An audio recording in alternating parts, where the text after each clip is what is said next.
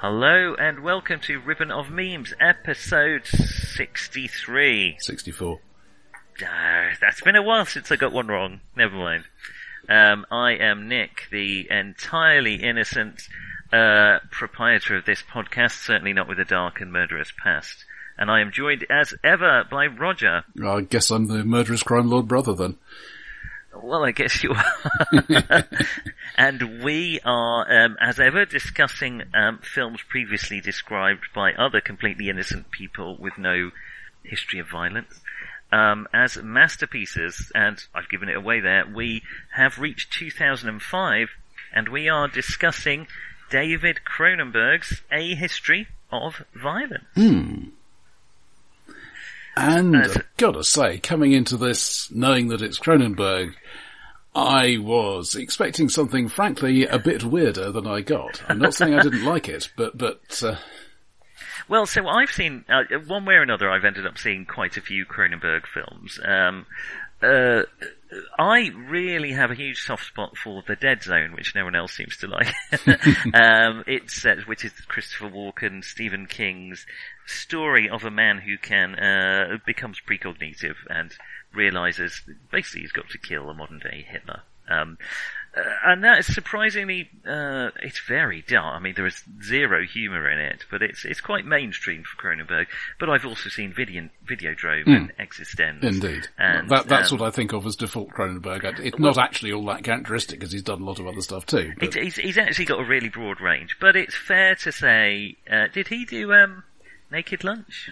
The William S. Burroughs one? Uh, it feels like the sort of film he would have done, though maybe he didn't actually do it.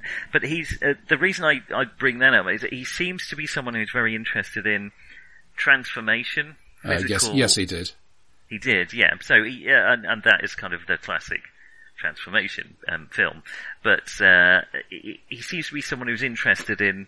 He also did Crash, didn't he? I've never seen Crash, but about people who um, have horrible, life-changing car accidents and, and what it does to them. Um, it gets weird, um, but I've not seen it. Um, Mind you, it's got James Spader in it. It's bound to get weird. Um, so the thinking man's Nicolas Cage. Um, so um, this is the story based on a graphic novel by one of my favourite comic writers ever, the uh, I would say underrated John Wagner, who is largely responsible for Judge Dredd, um, uh, who has evolved incredibly as a character over his 40 year existence um, from a uh, and actually can evolve from story to story from a basic fascist cop to a kind of action hero to a uh, sympathetic old guy it's, it's a very interesting character trait and very hard to write because whenever anyone else writes it it just feels off Uh, but anyway, uh, John Wagner bro- wrote uh, the graphic novel A History of Violence, which is actually very different to this film, or at least the second half is. But it is the story of Tom. Uh, I've forgotten his name in the film because it's different to the graphic novel. Tom Stall. Stall, um, who is uh, owns a cafe in a rural, where is he, Minnesota, somewhere along those lines. Um, Arse end of nowhere. Uh, Indiana, nowhere. I believe.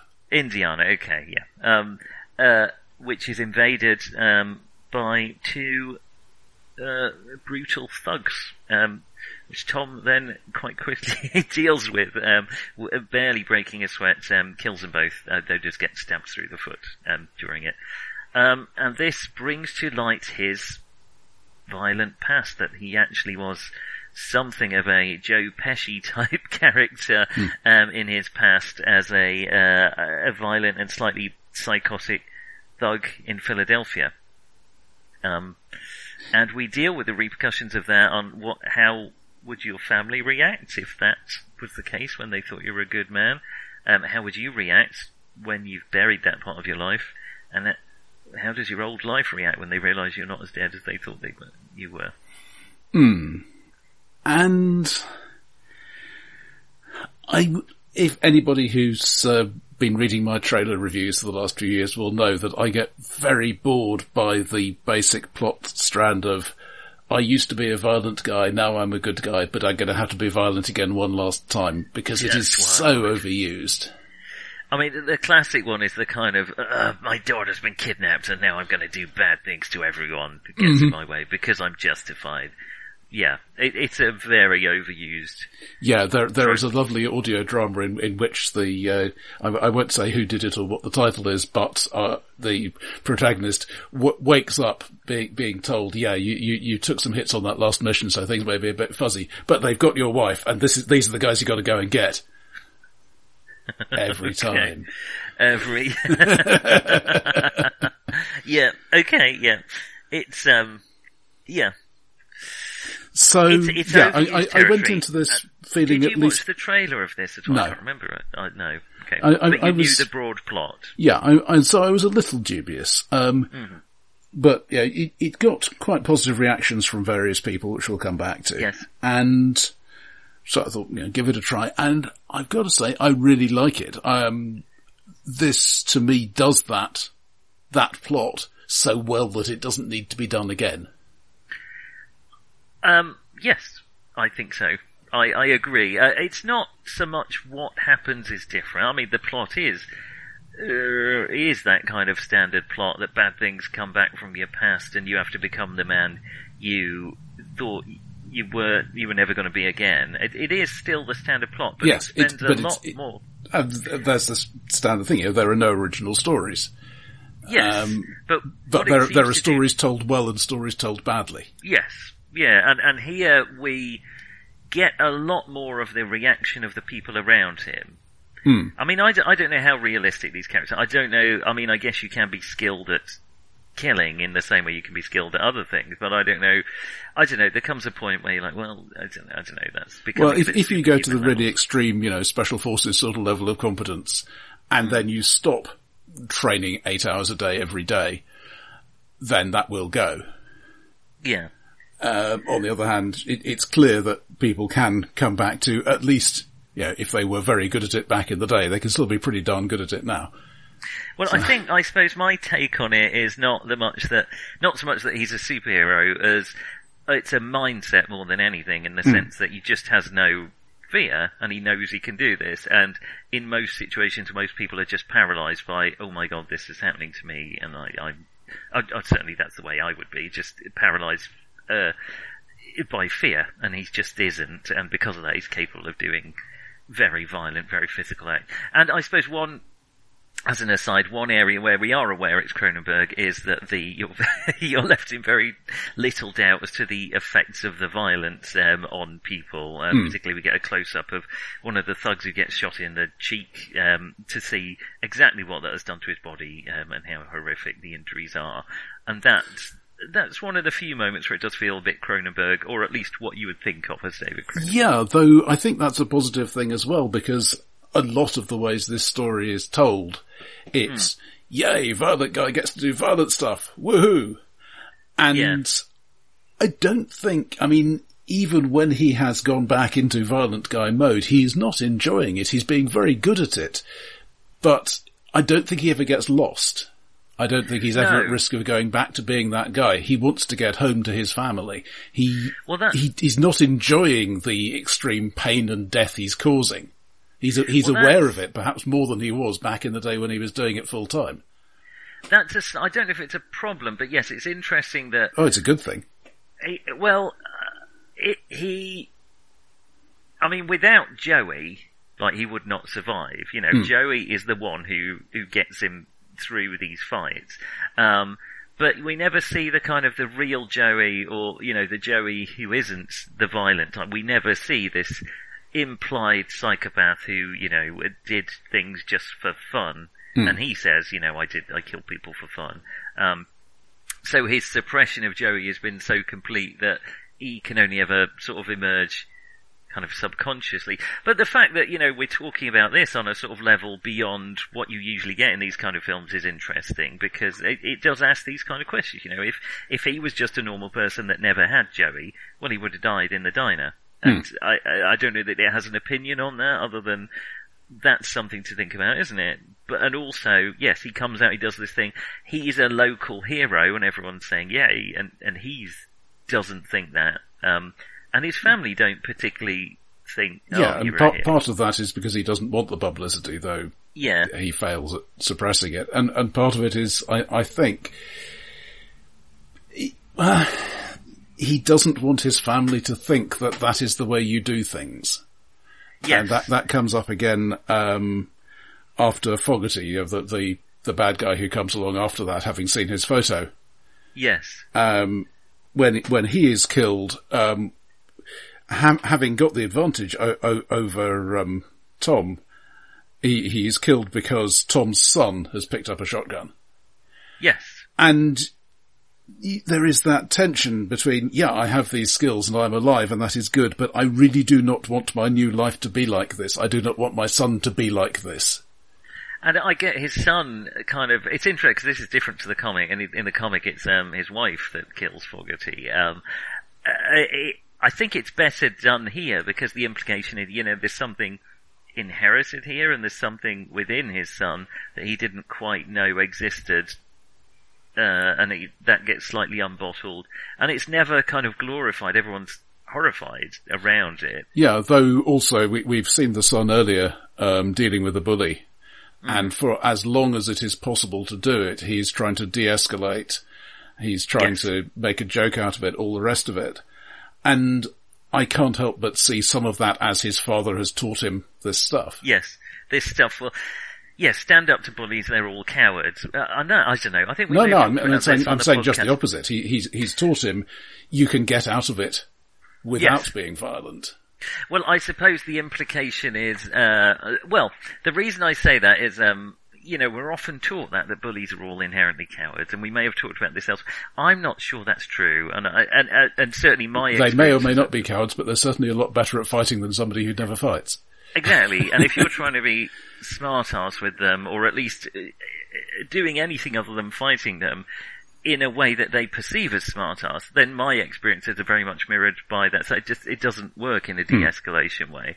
Uh, there may be other, there may be better ways of doing it, and, and I think being completely random might help rather than uh, taking them on at their level. But uh, yes, it's interesting that those lessons that the father's drummed into him don't work. Um, and the only thing that does work is, is actual violence. But what, and which is arguably what, what's the case for the main plot as well. I, I think the thing we're dancing around here is Yes. there is a central performance here which is just wonderful, and that is Viggo Mortensen. Yes. So he's fresh off the back of Lord of the Rings. again. Yeah, and he, he's been working since the well, mid 80s more or less. Yes. Um, but he really doesn't get noticed until he's in the Lord of the Rings. And he, he was, he was standout in Lord of the Rings. Um, uh, and, and here he's, yeah, I mean, he's, um, And that there is so much of this, and the, the stuff we've been talking about, um, that, that thing, you know, I, I don't want my new life to be like this. This is all non-verbal. Um, he- Yeah. when, when, when the two guys come into the diner, he's got that look when he picks up the gun of, yeah, I remember exactly how this feels in my hand.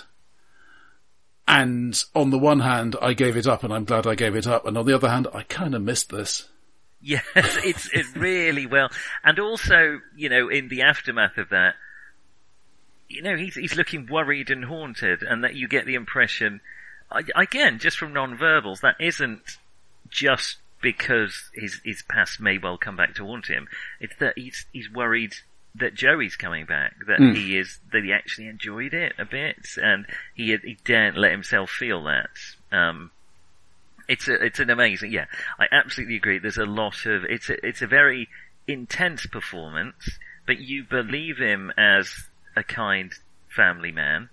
Um, uh, you, we never quite see the full-blown Joey, but you also, I think, you see the conflict within him. So I sound like Darth Vader here, but you, you see the, um, uh, Well, that's the thing. I mean, this is a cliche, but it's this this time it is done really well.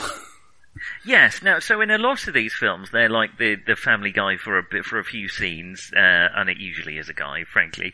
And then the bad thing happens, and then they're just badass for the rest of the film. in this film, he struggles at every step. He tries to avoid it, even in the final confrontation with his brother. He is not, he's not going in there to cause trouble. He, he genuinely wants to make peace with his brother. Um, but yeah, I, at every step he's trying to avoid his fate. He is absolutely devastated in the reaction it has on his children and his wife. Um, and again, a fine performance by um, uh, is it Maria, Maria Bello? Uh, I, I, again, she's uh, really believable as a loving wife who is suddenly terrified about this person that she doesn't know anything about. Mm. I mean, we have an interesting, and, and she's got those fade on away cheekbones, which doesn't do any any harm in my book. I mean, she's uh, yeah, I think she's spectacularly gorgeous. Now, I well, no, it's her... specifically that haunted look.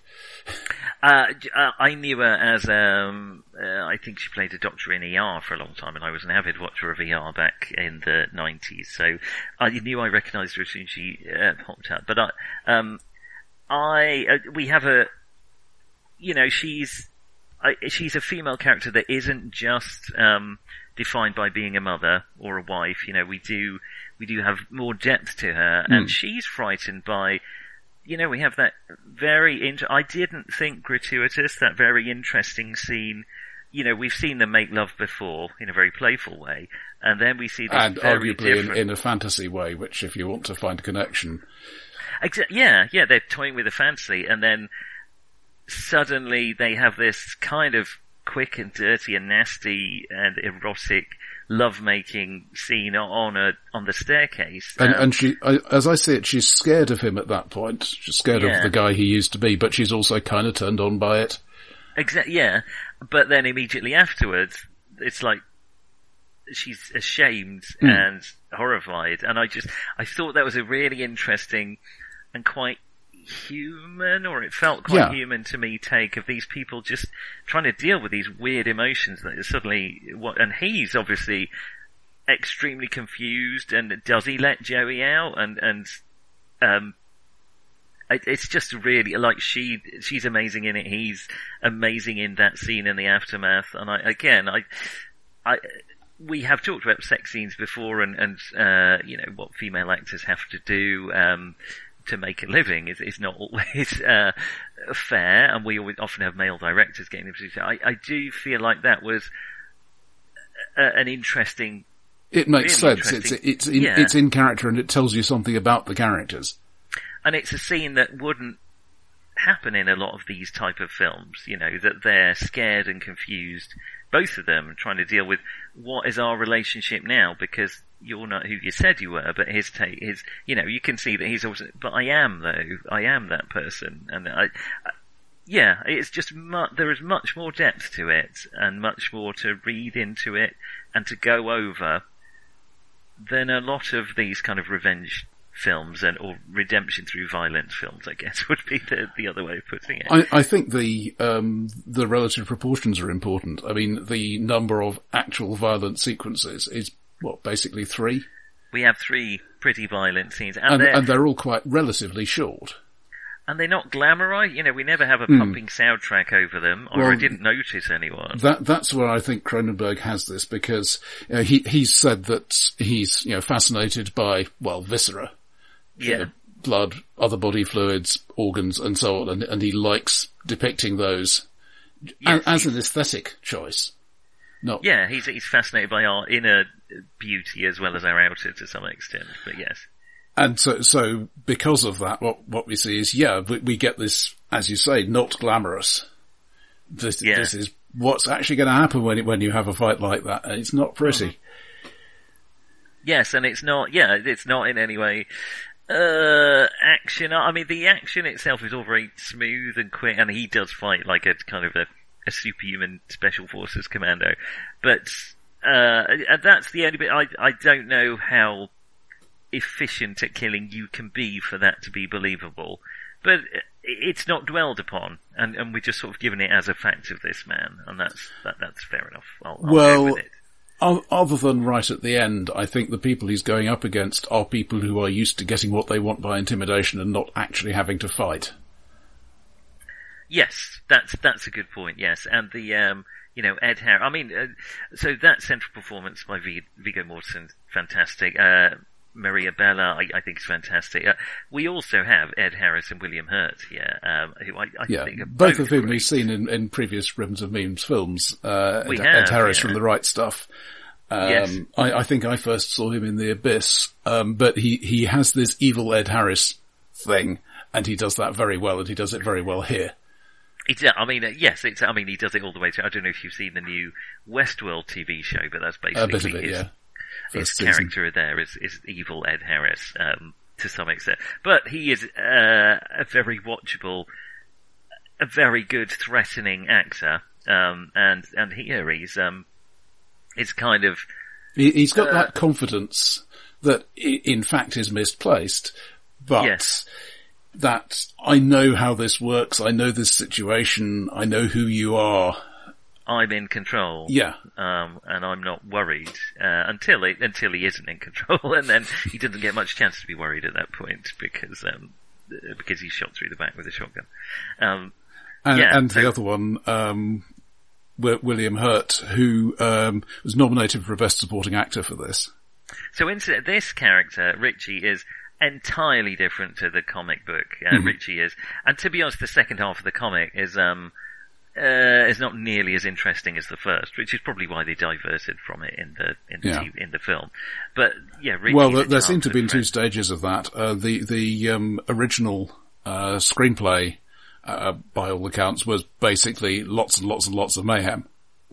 Yeah, and then And David Mortensen wrote, uh, read that and thought, well, I'm not terribly interested. Then, then he talked with Cronenberg, and and they discussed some some changes to it.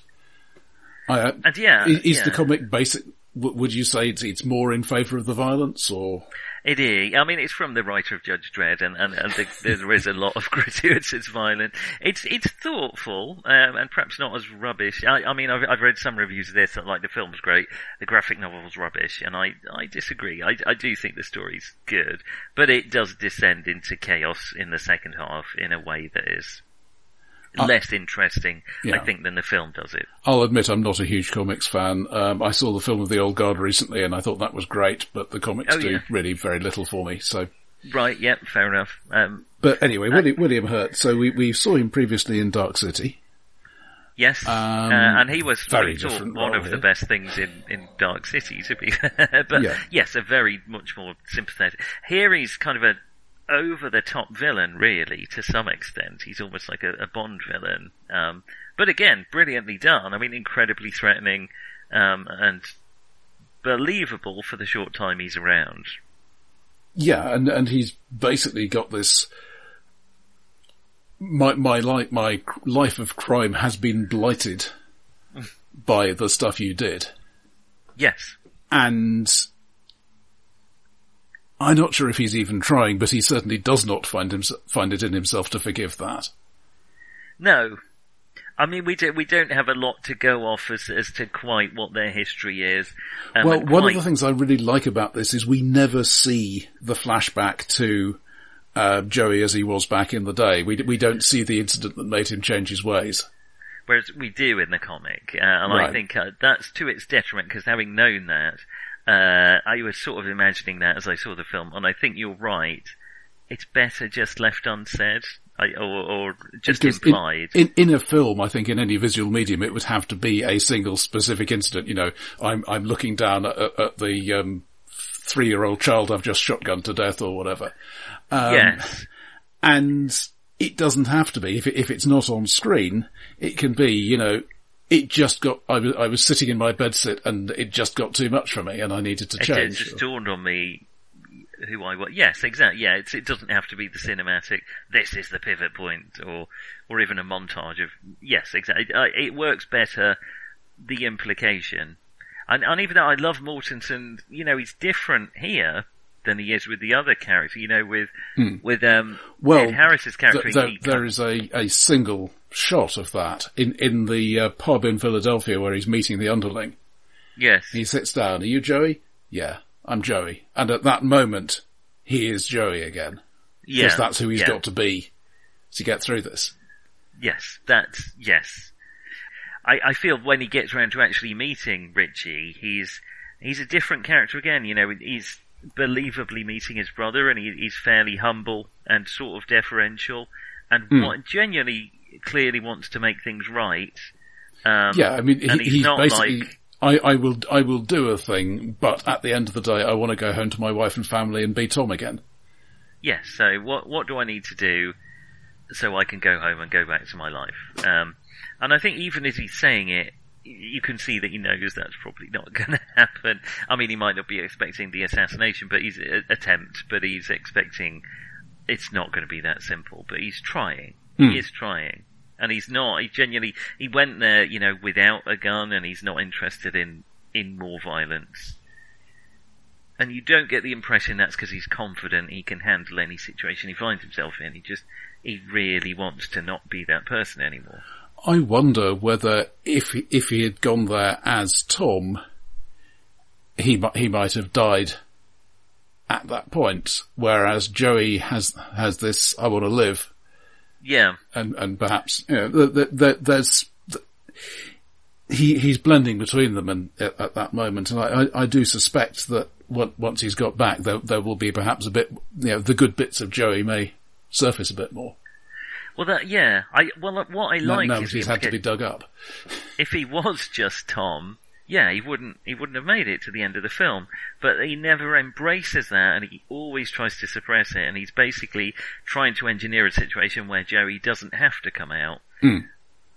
And it, you know, it's interesting. We talk about it like it. I, I that you know, Joey is another character, and in a way, I suppose I'd be uh, frustrated by it in a novel the way it would do. But I do, I do Well, I think we're, we're is so well drawn here Yeah. as Tom that it, that it's easy to speculate on his thought because never for a moment, unlike some of the other ribbon of memes, never for a moment are you thinking he's acting this. Well, you, you're just drawn into Mm. this this character, and when you see his expression, you're trying to read into what's happening in Tom's mind or Joey's mind because it's you just feel that that's him, and it's, Yeah, it's really well done. I'm thinking of that scene in the hospital where he's talk, talking to Edie and saying, "Yeah, I killed Joey," and she does not know whether that means I put a bullet in the guy or Yes. I, I have this weird mental thing. I have uh, I have to put it like that because of my yeah Mm. because it doesn't work otherwise. Um, yeah, and and the horror of his own realization that he didn't kill Joey, he just suppressed him. Mm. Um, even though that's why he's still alive now. It's yeah, it's a much more, and I think I feel like this is David Cronenberg doing mainstream kind of on his own terms. All right, if he's going to Hmm. do mainstream, I'm going to do it like this. He- Here is Um, this fairly standard plot, but I'm going to do th- my version of the presentation of that plot. Yeah, which is uh, you know a lot of the best. Uh, that's what Alan Moore has made a career out of doing, basically. Um, but uh, yeah, I, I think it's um, it's so well done and so nuanced, and and uh, it's not a realistic acting performance. You know, we've just come from Primer and um, Vera Drake, both which had very kind of naturalistic methods of acting, and here it's not. It's not really naturalistic. Yeah, the, the, these people do look like actors, film stars, Yes. whatever. and it's it's it's it's beautiful and it's cinematic. But you know, I, whether we're just used to that, I, I do find that easy to sink into the characters. Hmm. Um, Well, yeah, and I'm just going to come, keep coming back to this. Mortensen's performance is mesmerising it, yeah, to the extent just- that, as you say, I'm, I'm not perceiving it as a performance. I'm, I'm just watching this guy because he is magnetic and I want to watch him. yeah, and to make us feel like that about a plot that we've seen and got bored with Yeah. a number of times, that's that's quite impressive. And I I think a lot of that is Mortensen.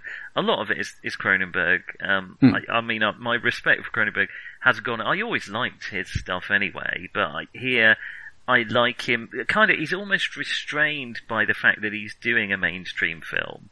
Or as mainstream as he's ever going to get, frankly.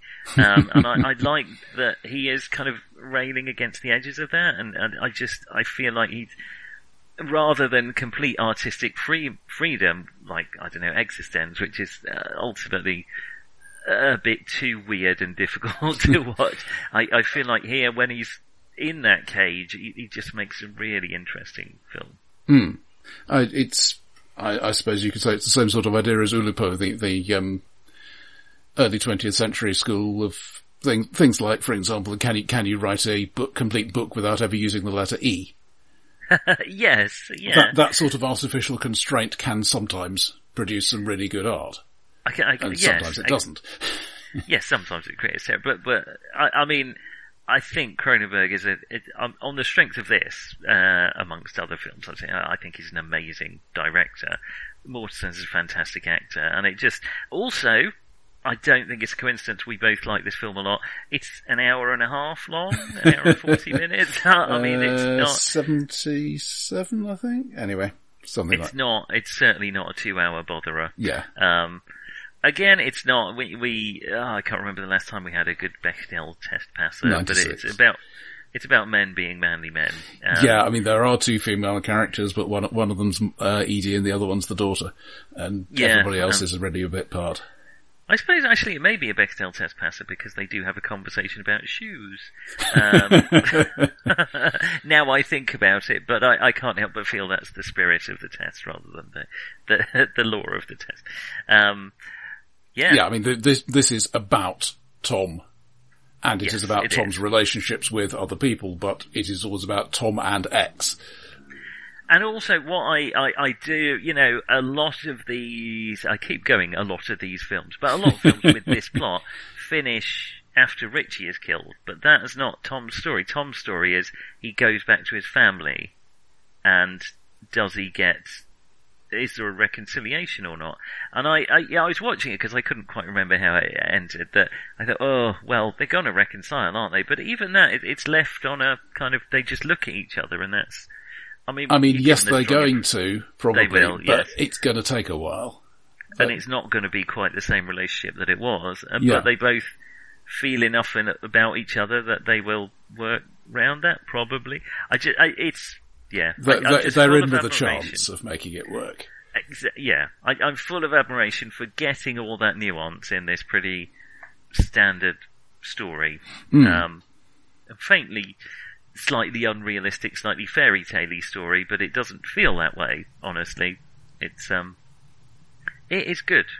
Yeah. Have you got more you want to say about a history of violence? No, I think I think that's about it. Um, it's it, it. Apart from that one Academy nomination, it did it didn't. Uh, it got reasonably positive reception. Uh, not not you know blockbuster, but uh, generally positive. Um, one of the reasons we considered this, it, it's one of the ones that um, David Thomson talks about. oh yes, now I haven't read what he thought about it. Uh, What- al- what alongside Brokeback Mountain and the f- Three Burials of Melquiades Estrada. Uh, yes, we did. I mean, about, I felt like it probably should be Brokeback Mountain, but my It's probably a film we ought to see at some point. I haven't seen it. Yeah, I don't want to spoil it now. Other than it's very long and quite slow, um, but laudable. No, but otherwise, yes. And what does David Thomson think of this? Um, he's not not completely clear. I think. So okay, it's one of it. So he's written this. Uh, he- he- he's he's written he's, this. he's in favour of it certainly, but um, I, I I think one would have to read the thing rather than summarise it. I'll I'll have a look. I'll have a look. But he writes. Uh, what I I like his.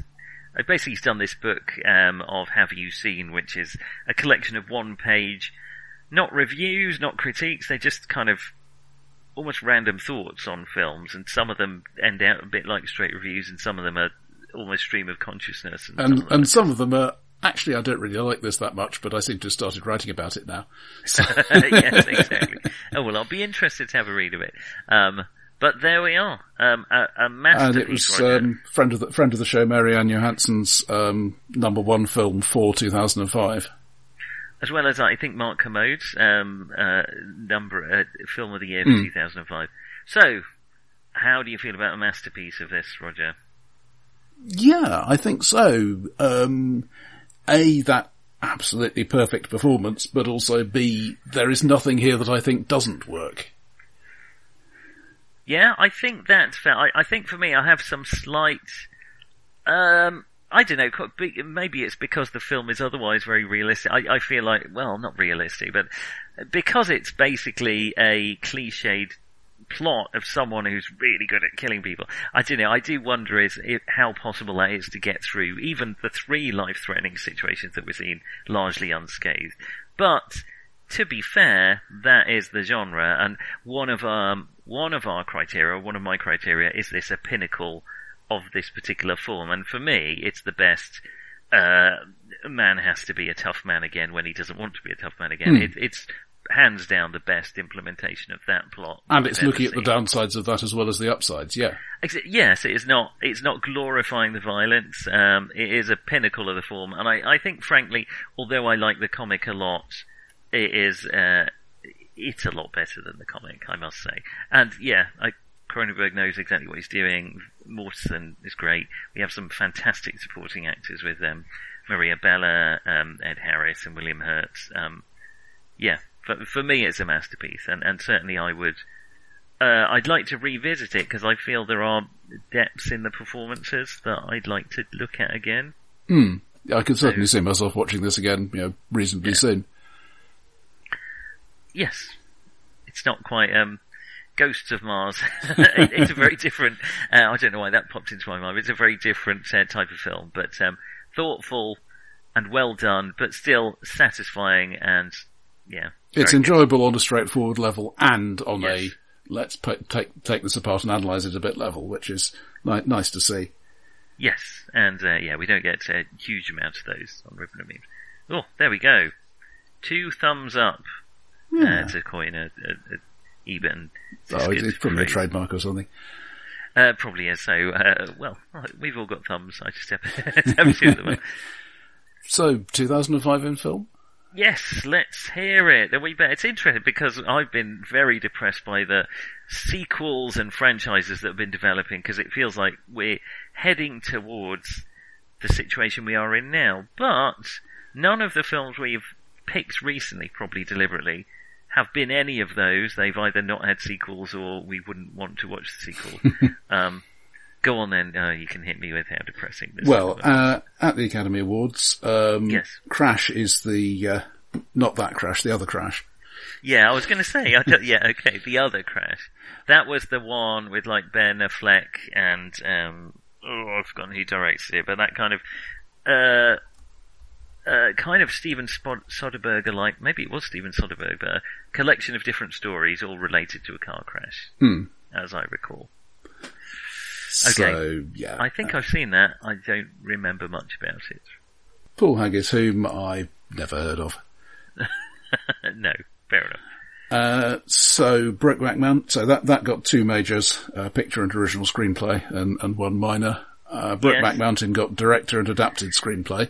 Yeah, that was the darling, wasn't it? I, uh, it's, it's good. Well, I mean, we've, we've seen plenty of films get more than three or more than two Yeah. majors. Uh, I, I think there was a certain amount of, yeah, th- this is a film which you absolutely cannot claim has incidental homosexuality and it is kind of about, yeah, you, you, Yeah. you can't write out, and, and, and we, we, we are trying to get away from, from our rapey ways. Well, we're trying, to, trying not to admit to our rapey ways, but, but we're trying to be, you know, sort of positive about non-patriarchalism. And I think, I think that worked in its favour, though. It, it felt like it was a worthy, its time has come round Oscar winner. As far as, is it a great deal of fun or interesting to watch? I, well, maybe we'll leave that for another time. Yeah, we may well come back and visit this at some point. Um, so, uh, Capote, Philip Seymour Hoffman Oh, I've got Best that Actor. too. That's, uh, problem with Truman Capote is he's such, he's such a uh, flamboyant, over-the-top character that he doesn't feel real. Hmm. Um, so, but, uh, yes, I think I've seen that, and it's a good performance by, what's his face, who I can't remember. Philip Um, Seymour Hoffman. Thank you. Uh, Best Actress, uh, Reese Witherspoon in Walk the Line. Uh, we Ooh. may well come back and We talk may about well that. revisit that later, yeah.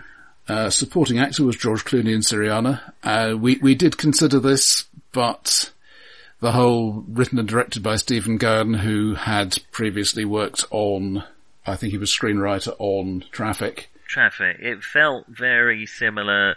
St- yeah, We, we do actually know that international oil companies are not good people. yeah. And yeah, it felt like it would be. uh, Perhaps that's unfair because neither of us have seen it, but it felt like covering traffic ground a bit too much. Um, but by many accounts, it, it is a much more realistic um, portrayal of this kind of thing than your typical action film. But yeah, I, I, we, Yeah. we weren't really in the mood for it at least. No, Uh, and enough. supporting actress was uh, Rachel Weisz in The Constant Gardener. now I have seen that. That's a John. Is it John le Carre or Linda? It's John le Carre. John le Carre novel, yeah. It's a very good film, is my memory of it. But um, Mhm. Maybe we'll revisit that sometime too. You never know. Uh, uh, meanwhile, at the box office, brace yourself. okay. Uh, so yeah, num- number 10, Hitch. Uh, Will Smith comedy, romantic comedy. I don't think I've seen it. I don't think I'd even heard of it. I think I have heard of it and was in. Uh, it's not the one where he's a superhero, is it? He's, he's a relationship counselor or something. Ugh. Uh, no, no, not for me. I guess. Uh, number 9, Batman Begins, the Christopher Nolan one. Oh, start of a, another franchise for a pre-existing franchise that had already franchised. I cannot help feel that there are an awful lot of stories that haven't been told yet that aren't Batman, and Batman has been told several times, often quite well. Yeah, it's all well. It's it's a good film, I suppose.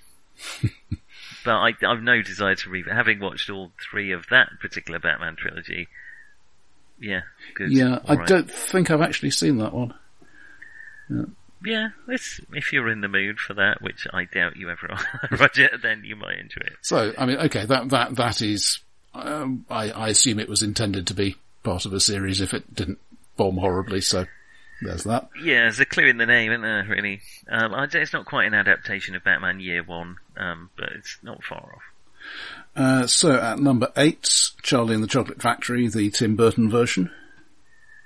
Yeah, this is where I really started to question whether I was a Tim Burton fan because I'd seen Planet of the Apes and then I saw this and I just, we already have a good Charlie and the Chocolate Factory film.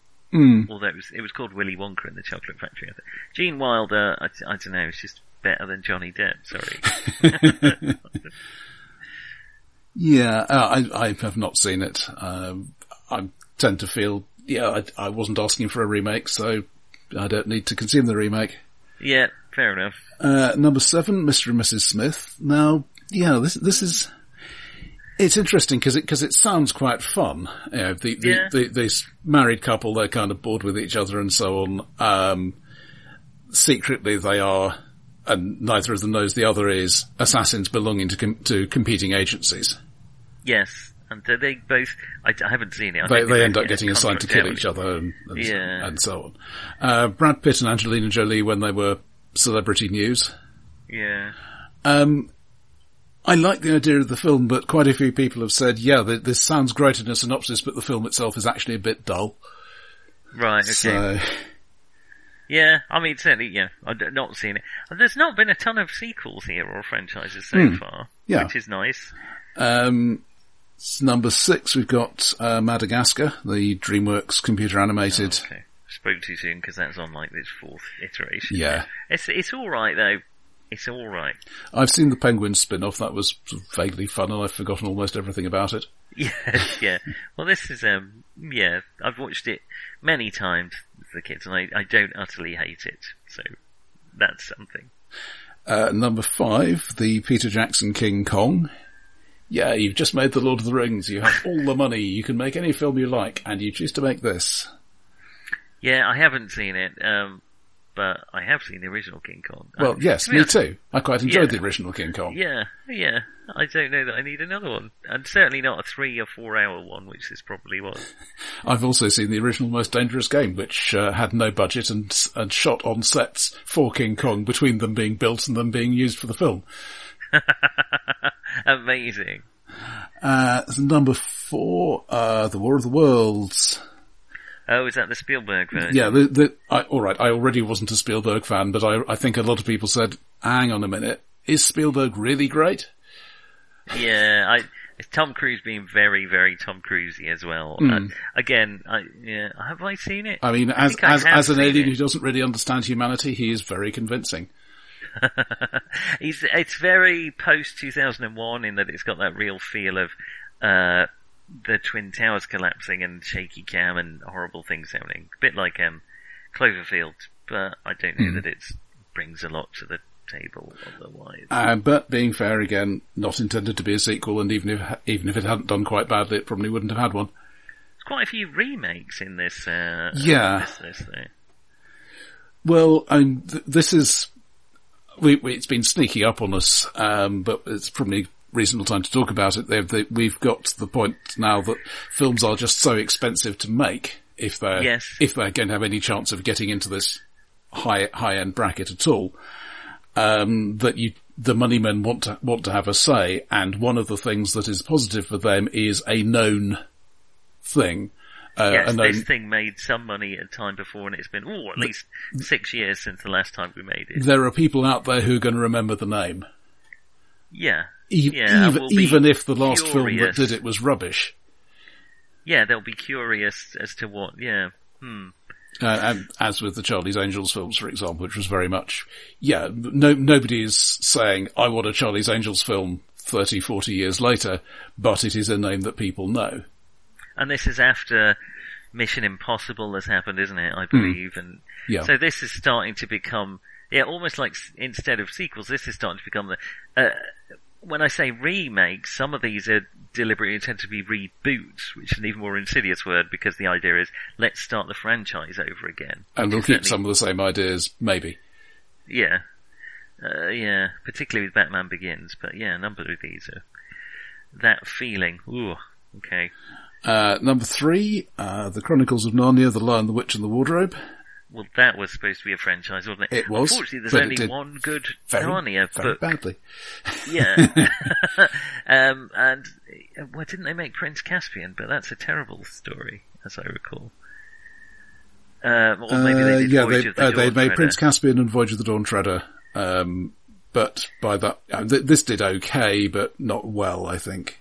There's a reason people only remember The Lion, the Witch in the Wardrobe, because the other books are all not very good. Uh, I, I, I will admit, C.S. Lewis, but it's true. I well, I, I'm biased in, in multiple directions here, but uh, I, I don't think. Um, I don't think if you're trying to say, you know, twenties, thirties era children, um, you can really do that just by saying, "Here, kids, here are some costumes." You, you, there, are- there are different attitudes, there are different ways of holding yourselves, there are different ways you talk to adults. Yes, Anyway, that, that's me. Also, Yeah, no, not, that's- not, that's- not a huge Lewis fan anyway, but that's a separate concern. Uh, once I learned it was a heavy allegory for Christianity, I, I Th- This is, uh, quite a lot of people get this. Um, it, it's you, you can't say it's it's heavy-handed until you realise what's going on. But, but then then it's you do- everywhere. yeah, that is the problem, and I didn't realise that as a kid, um, but now it does put me off a bit, I'm afraid. Uh, so number two, uh, Star Wars Episode Three. The sixth Star Wars film. They don't need to make any more now, right? Right? I think I'd lost interest by this.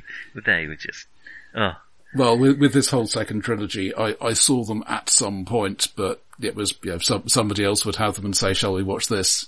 Rather than I'm setting out to see this film. there came a point, which was a sad point for me, where I realised this is just a silly space film, like everyone used to say, and I don't know that I want to watch it anymore. and that, that was a sad realisation for me. But there we go. And at number one, uh, Harry Potter and the Goblet of Fire. So, uh, what's that film? Four? Three? So what have we got? Sequels and reboots, and then maybe four original films? uh, so if we have, we got War of the Worlds and King Kong as reboots and Charlie. So that leaves us with Hitch and Mr. and Mrs. Smith that aren't either. Oh, okay. Well, then we were a bit dismissive of both of those, but we haven't seen either of them, so Uh, but th- this is also, um, the, the year, the year that brought us Good Night and Good Luck. Uh, oh yeah, we nearly watched that for this podcast. yeah. Uh, and indeed Serenity. Oh, yes. I mean, I know Joss Whedon is um, capital P problematic now, but that's a good film. And, and of course, uh, that timeless classic, Wallace and Gromit, The Curse of the Were Rabbit. That is, I would fight anyone who doesn't think that's a masterpiece. I don't think it's as great as the earlier stuff, but it's pretty good. No, but for a film, you know, yeah, yes, if we could have um, uh, the earlier films as films, that, but as as a film goes, it's bloody great. So yeah, that's 2005.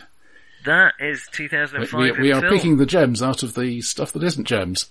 I must say, yeah, we did. Well, at least this one was, um, well, we really like a history of violence, and it did feature in the Oscars. Um, and Cronenberg, yeah, I think, uh, I, definitely would like to watch more of his.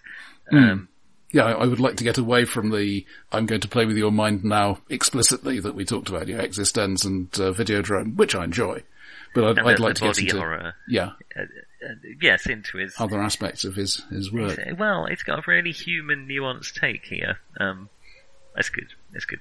All right. Well, we will be back uh, with our last film for 2005 um, shortly, depending on when you pick this podcast up.